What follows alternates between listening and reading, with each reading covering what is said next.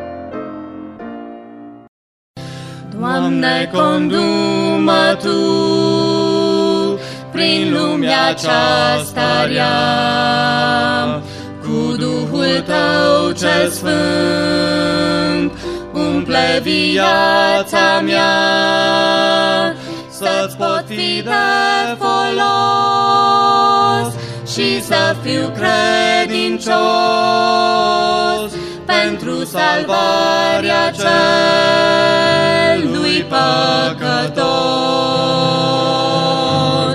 Doamne, condumă Tu, păzește-mi sufletul, păzește-mi inima și viața mea.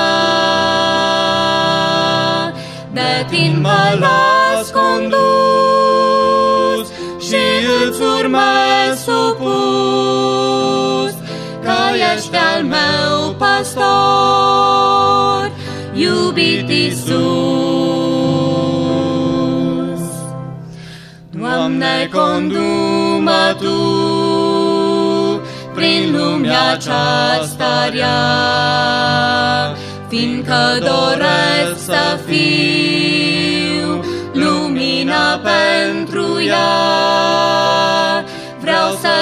să trăiesc curat prin lumea de păcat, să vadă toți că sunt răscumpărat. Doamne, condumă Tu, păzește-mi sufletul, păzește-mi inima și viața mea de tine mă las condus și îți urmez supus, că ești al meu pastor, iubit Iisus. Doamne, condumă păzește-mi sufletul, păzește-mi inima, și viața mea. De tine mă las condus și îți urmez sub pus, că ești al meu păstor, iubit Iisus. În epistola apostolului Pavel către Filipeni, la capitolul 2 sunt cuvintele, el măcar că avea chipul lui Dumnezeu, totuși n-a crezut ca un lucru de apucat să fie deopotrivă cu Dumnezeu, ci s-a dezbrăcat pe sine însuși și a luat un chip de rob făcându-se asemenea oamenilor. La învățișare a fost găsit ca un om, s-a smerit și s-a făcut ascultător până la moarte și încă moarte de cruce. De aceea și Dumnezeu l-a înălțat nespus de mult și i-a dat numele care este mai presus de orice nume, pentru ca în numele lui Isus să se plece orice genunchi al celor din ceruri, de pe pământ și de sub pământ și orice limbă să mărturisească spre slava lui Dumnezeu Tatăl că Isus Hristos este Domnul. Vreau să vorbesc în câteva minute despre cel mai frumos nume, despre numele cel mai scump, numele cel mai prețios. Numele cel mai frumos, numele care este mai presus de orice nume, în numele Lui se vor pleca orice genunchi din ceruri, de pe pământ, din sub pământ, de pretutindeni din întregul univers, la numele acesta cel mai scump. În numele Lui se va pleca orice genunchi. Noi ne bizuim pe numele Domnului. E un nume tare, e ca o cetate tare, e ca o fortăreață la care ajungem. Numele acesta cel mai drag, numele dat de Dumnezeu Tatăl Domnului, numele în care ne putem bizui pe El, nu pe care, nu pe război, nu pe putere, nu pe arme, ci pe un nume. Așa cum umbra Domnului ne apără, numele Domnului e o cetate tare. În numele Domnului suntem trimiși în lume. În numele Lui suntem în viața aceasta, ca și cum ne-am ascuns în cetatea aceasta și vorbim ca și mesageri, ambasadori ai Domnului, în numele Lui. Ca și cum Dumnezeu ar porunci prin noi și ar vrea să lămurească, să convingă lumea, noi spunem oamenilor despre dragostea lui Dumnezeu și despre lucrarea Harului în viața noastră. Numele Domnului. Numele lui Dumnezeu e o lucrare progresivă, găsim lucrul acesta în Sfânta Scriptură. Este numele acela El, cel care e tare, Lumea e tare pentru că Dumnezeu este El. E vorba de cuvântul ebraic.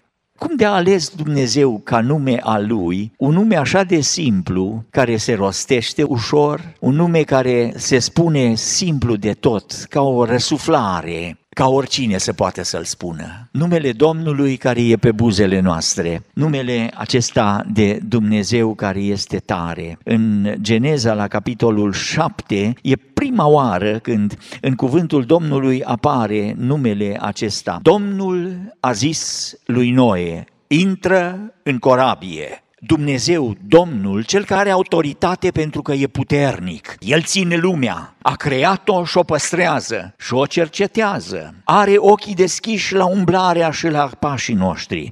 Și Domnul, El, cel care este puternic, poruncește lui Noe, intră în corabie. E apoi numele de Elohim, format din el. E pluralul acela misterios, pluralul care se declină singular în limba ebraică. E ca și cum am spune Dumnezei este, nu merge, gramatical nu e potrivit. Dumnezeu însă, Elohim, cel care a creat în Geneza capitolul 1, cu el începe cuvântul lui Dumnezeu. La început Dumnezeu a creat, a făcut cerurile și pământul. El este Dumnezeu care din totdeauna până întotdeauna, din veșnicie în veșnicie, este, există și El le-a făcut toate lucrurile. E Dumnezeu în care e o trăime de o ființă, e o, de o legătură și o sfințenie strânse în dragostea, în cheagul acesta care e din veșnicie, pentru că Dumnezeu, Elohim, e dragostea. E Jehova, e Dumnezeu care intră în legământ cu oamenii. E Dumnezeu care, din dragoste, se apleacă la oameni și le aduce răscumpărarea și izbăvirea. Și când face lucrarea aceasta, intră în legământ cu ei. El se leagă cu un jurământ care nu poate fi călcat, pentru că e jurământ pe numele Lui și Dumnezeu nu minte și credincios este Cel ce a făcut făgăduința, Jehova. Este El Shaddai, numele acela pe care Avram îl cunoaște și îi se descoperă Dumnezeu lui Avram, El Shaddai, Dumnezeu el, cel atotputernic. Dumnezeu care are toată puterea. Dumnezeu care toate le face după sfatul voiei sale. Și nimeni și cine ar putea să-l întrebe de ce face lucrul acesta. El Shaddai. El Shaddai e cel care face făgăduința lui Avram că vei fi un neamare și îți voi înmulți sămânța. Și El Shaddai e numele pe care Avram ia și îi se adresează lui Dumnezeu când îl întreabă, Doamne, n-am moștenitori, El Shaddai, ești atât de puternic și faci făgăduința, dar Uită-te la mine, uită-te la vârsta mea, uită-te la neputința mea, uită-te la Sara, El Shaddai, ce faci cu mine? Și El Shaddai, pentru că e tot puternicul, înseamnă că Dumnezeu are rezerve inepuizabile ca să-și împlinească voia. E Dumnezeu de belșug, dă belșug și își împlinește planul, numai că ceasurile lui Dumnezeu sunt diferite de ceasurile noastre. E El Elion, cel prea înalt. Și când spune cel prea înalt, nu spune că este despărțit de noi și are uh, Olimpul lui în care stă separat de lume, ci e vorba de slava și gloria care îl înconjoară. Și slava și sfințenia lui Dumnezeu întotdeauna e separată de noi, e diferită de noi. E o slavă pe care nu o împarte cu nimeni, o glorie care e numai a lui Dumnezeu. El Elion, Dumnezeu care vede de sus, Dumnezeu care știe mai bine, Dumnezeu care are gloria aceea la care nimeni nu o poate atinge și Dumnezeu care se uită și luminează cărarea noastră din înălțime. Și Zaharia spunea despre Domnul că El este soarele care răsare din înălțime. Nu vorbește despre soarele care apare la orizont și apare de jos și se ridică. Zaharia vorbește despre Dumnezeu care din înălțimea slavei sale coboară și luminează cărarea. Este Jehova Ire, tot Avram vine și spune, Jehova Ire, Jehova, cel care vede și pentru că vede bine, cunoaște dinainte, poartă de grijă. Mă încred în înțelepciunea lui Dumnezeu. Eu nu văd prea mult, dar Dumnezeu vede mai bine. El poartă de grijă. Ce emoție în bătrânul Avraam! Oare a fost într-adevăr vocea lui Dumnezeu care mi-a spus adu pe singurul tău fiu și e vorba de Isaac, adul ca jertfă pe un munte pe care ți-l voi arăta. A ajuns la munte, e la altar, îl leagă pe Isaac, e cu cuțitul în mână și în mintea lui și în inima lui sunt fioruri cumplite pe care nu le-a mai avut niciodată la epistola către evrei avem cumva o lumină în legătură cu ce simte Avram. Toate ecuațiile au fost date la o parte, nu se pot rezolva. N-are niciun răspuns la toate întrebările. Nimic nu face sens din tot ce face el, din tot ce îi spune lui Dumnezeu, afară de un singur lucru. Dumnezeu probabil a socotit că îl va învia pe Isaac din morți. Și cu credința aceasta el merge și face și împlinește lucrarea și porunca Domnului. Dar ai mai văzut vreodată, Avrahame, pe cineva să fie înviat din morți? N-am mai văzut pe nimeni. Numai că e singura posibilitate pentru Dumnezeu să-și împlinească planul, că în băiatul ăsta e moștenirea mea. Așa mi-a spus. Și băiatul acesta mi cere să-l aduc ca jertfă. Și lucrul acesta nu-i normal, dar dacă l-a cerut Dumnezeu, îl fac și îl împlinesc. Și dacă e mort băiatul și în el trebuie să se împlinească făgăduința lui Dumnezeu, Dumnezeu va face ceva ce nu s-a mai făcut niciodată. Îl va învia din morți. Jehova Ire, la muntele Jehova Ire, pentru că pe muntele acela, pe culmea aceea pleșuvă a muntelui celui mai singuratic de pe tot pământul, odată pe cruce va fi atârnat un alt fiu și un alt tată îl va aduce ca jertfă și nu se va mai găsi niciun berbece cu coarnele încurcate în mărăcini și fiul acela va muri pe cruce. Jehova Ire. Sau e numele acela minunat în care la rug Dumnezeu îi vorbește lui Moise, eu sunt cel ce sunt. Eu sunt cel ce sunt. Eu sunt. Eu sunt când nu era nimic încă pe pământ și eu sunt când cerurile vor fi făcute sul. Eu sunt când nu era nimic și eu sunt când vor fi toate înainte. Eu sunt. Și pentru că eu sunt, toate există. Și eu sunt cel ce sunt, odată a venit pe pământ. Eu sunt cel ce sunt, cel care este și n-are început și n-are sfârșit. E alfa și omega. Și nu numai începutul și sfârșitul, când grecii spuneau alfa și omega, însemna tot alfabetul. Din început până în capăt, el este. Nume frumoase, nume de revelație divină. Nimeni n-are numele ca numele Domnului și am putea să stăm încă mult să cugetăm la 90, 190 de nume pe care le are Dumnezeu în Sfânta Scriptură. E ceva de extaz.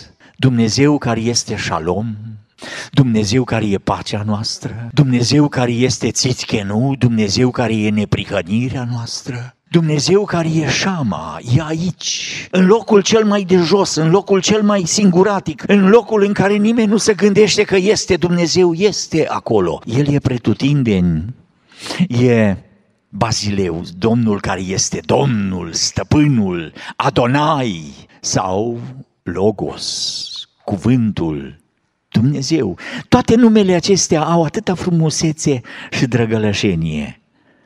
Dar timpul deja s-a dus. Numele cel mai frumos, că la el vreau să mă opresc puțin.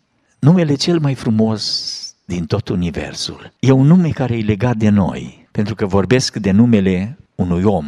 Și numele cel mai frumos din toată existența și din toată creația, Dumnezeu dă numele acesta unuia care e om el însuși care a devenit om. Și îngerul îi spune lui Iosif, îi vei pune numele Isus, cel mai frumos nume, numele cel mai drag. Vedeți, toate celelalte sunt revelații ale numelui lui Dumnezeu în ceea ce este, în ceea ce se leagă de noi în lucrare, ca să ne lumineze, să ne călăuzească, dar numele acesta e numele în care Dumnezeu s-a legat de noi, Isus. În textul acesta de la Filipeni sunt de fapt două aspecte în legătură cu numele acesta.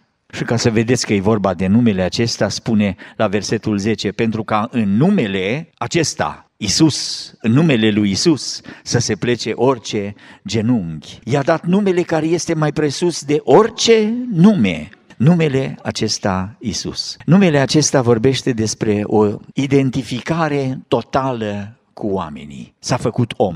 Și apostolul spune, s-a dezbrăcat pe sine însuși, a luat un chip de rob, făcându-se asemenea oamenilor. La înfățișare a fost găsit ca un om. Adică nimic diferit de noi. Pielea s-a făcut cu zbârcitură, părul crește la fel ca și la noi, durerile sunt la fel ca și la noi, umblă ca și noi, îl atingi și e om. La înfățișare, la chip, la umblet, a fost obosit ca și noi.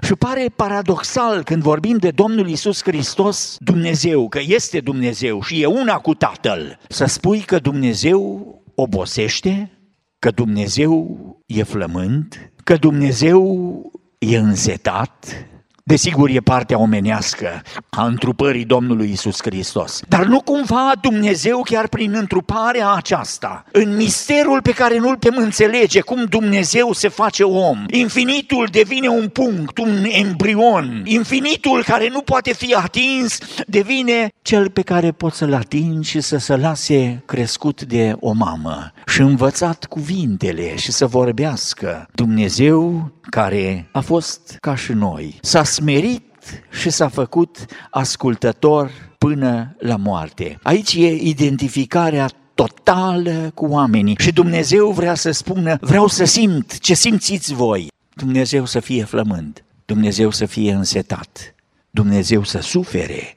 Dacă nu înțelegem lucrul acesta, care este esențial în faptul ce spune Pavel, la înfățișare a fost găsit ca un om, a fost om, atunci jertfa e un teatru, el știa dinainte ce o să fie. El nu simțea durerile pentru că e Dumnezeu. El nu simte setea când strigă, mi-e sete pe cruce. El nu simte nimic atunci.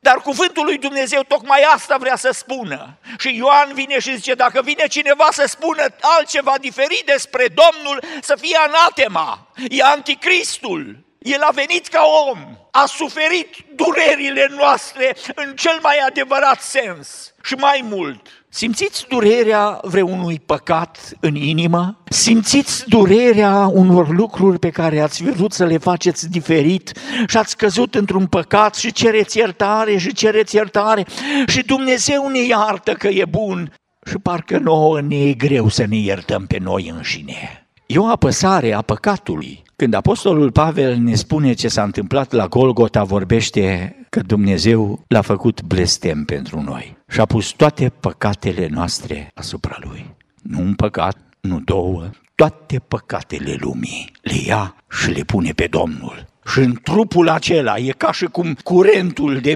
milioane și milioane de volți în blestemul lui Dumnezeu, în dreptatea lui Dumnezeu, o prinde în trupul acesta care moare pe cruce. Suferință cumplită. Citiți în Evanghelie ce a făcut Dumnezeu în Hristos Isus. A fost om și aici e vorba de identitatea aceasta de plină, dar e vorba și mai departe de jertfa supremă. S-a smerit și s-a făcut ascultător până la moarte și încă moarte de cruce. Și aici e vorba de sângele vărsat, aici e vorba de trupul frânt, aici e vorba de Domnul Isus Hristos care s-a dat pe sine pentru noi, ca să avem în El o cale. E o întâmplare adevărată.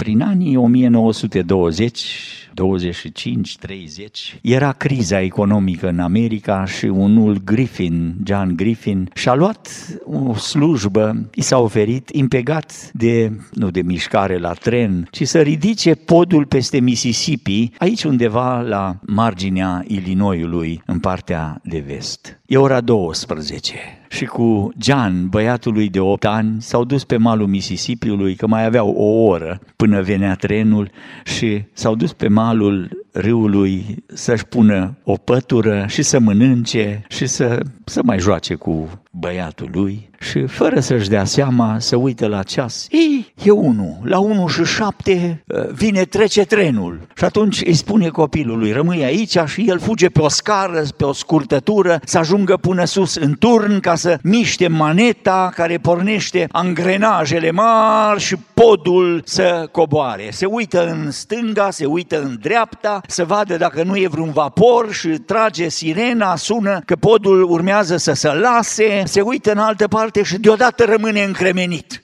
Băiatul s-a luat după el, a urcat pe scară, s-a împiedecat și a căzut jos în cutia de angrenaje cu piciorul acolo. Îl strigă, copilul îi spune, nu pot să mă mișc, tată. Își dă seama, maneta o trage și angrenajele acelea mari o să-l strivească. E singurul lui fiu. Și în timp ce vorbește și se gândește, aude șuieratul de tren. Sunt vreo 400-450 de oameni care călătoresc în trenul ăsta și vine în viteză. Podul încă nu coboară, mai sunt câteva minute și ce să facă? E vorba de fiul lui sau de slujba și oamenii aceia care urmează dacă podul se aruncă, toți, toți mor. Întâmplarea spune că tatăl acesta a luat maneta, mișcat maneta, podul a coborât, în timp ce cobora, podul strivea pe fiul lui, pe Jean, de opt ani. Și tatăl acesta, într-o durere care îl făcea să înnebunească, se uită cum trece trenul și se uită, oamenii citesc ziarul și bate în geamul lui, oameni buni, uitați-vă la mine, măcar salutați-mă! Vede pe controlorii de tren cum stau în echipamentul și cu chipiul lor, cum stau la geam iarăși și el bate în geam și trenul zboară mai departe, nepăsător, toți oamenii nu știu și în goană se duce și dincolo și el bate în geam și strigă, ce oameni! Oameni sunteți, am sacrificat pe fiul meu pentru voi și nu vă pasă nici măcar să-mi faceți cu mâna. de la un alt geam, un alt tată, în momentele acestea, vine și se uită la noi. Am dat ce am avut mai bun. Am dat pe fiul meu prea iubit pentru voi, ca să aveți răscumpărare. Îi pasă cuiva? Doamne, îți mulțumim că ne-ai iubit așa de mult. Într-un fel nu înțelegem. Cuvântul care spune că parcă ne-ai iubit pe noi mai mult decât te-a iubit pe tine. Ne-ai prețuit pe noi, care în păcat am ajuns gunoiul lumii, mai mult decât pe Fiul tău, Domnul Slavei. Ajută-ne să înțelegem încă o dată prețul mare al răscumpărării, că nu cu aur, nu cu argint, nu cu miei, nu cu berbeci, cu vaci, nu cu oi și jertvite, ci cu sângele scump al mielului fără prihană ne-ai răscumpărat. Să-ți fie binecuvântat numele și fă momentele acestea de cercetare pentru fiecare din noi. Ai vărsat sânge pentru noi. Ajută-ne să trăim în sfințenia ta, să arătăm că suntem copii ai tăi. Mai ai milă de noi, îndură-te de noi, mai șterge păcatele, mai atinge-te de noi de fiecare. Iisuse, pentru mine.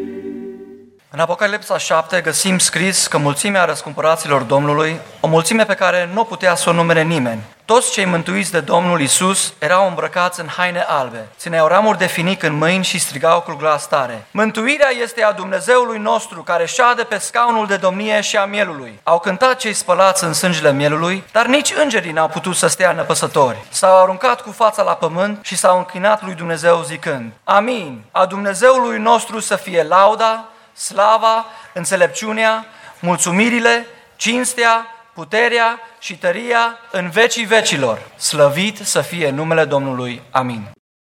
Frați români, veniți la mine, spunea Domnul, toți cei trudiți și împovărați și eu vă voi da odihnă. El are astăzi ușa deschisă, poarta cea strâmtă e aproape să se închidă, intrarea e liberă în har. Vă invităm să veniți să ne închinăm împreună în Biserica Baptistă Betel cu adresa 330 West Tui Avenue în Park Ridge. Vă invităm cu toată dragostea la această bucurie a Sfinților Domnului. Binecuvântați de Domnul!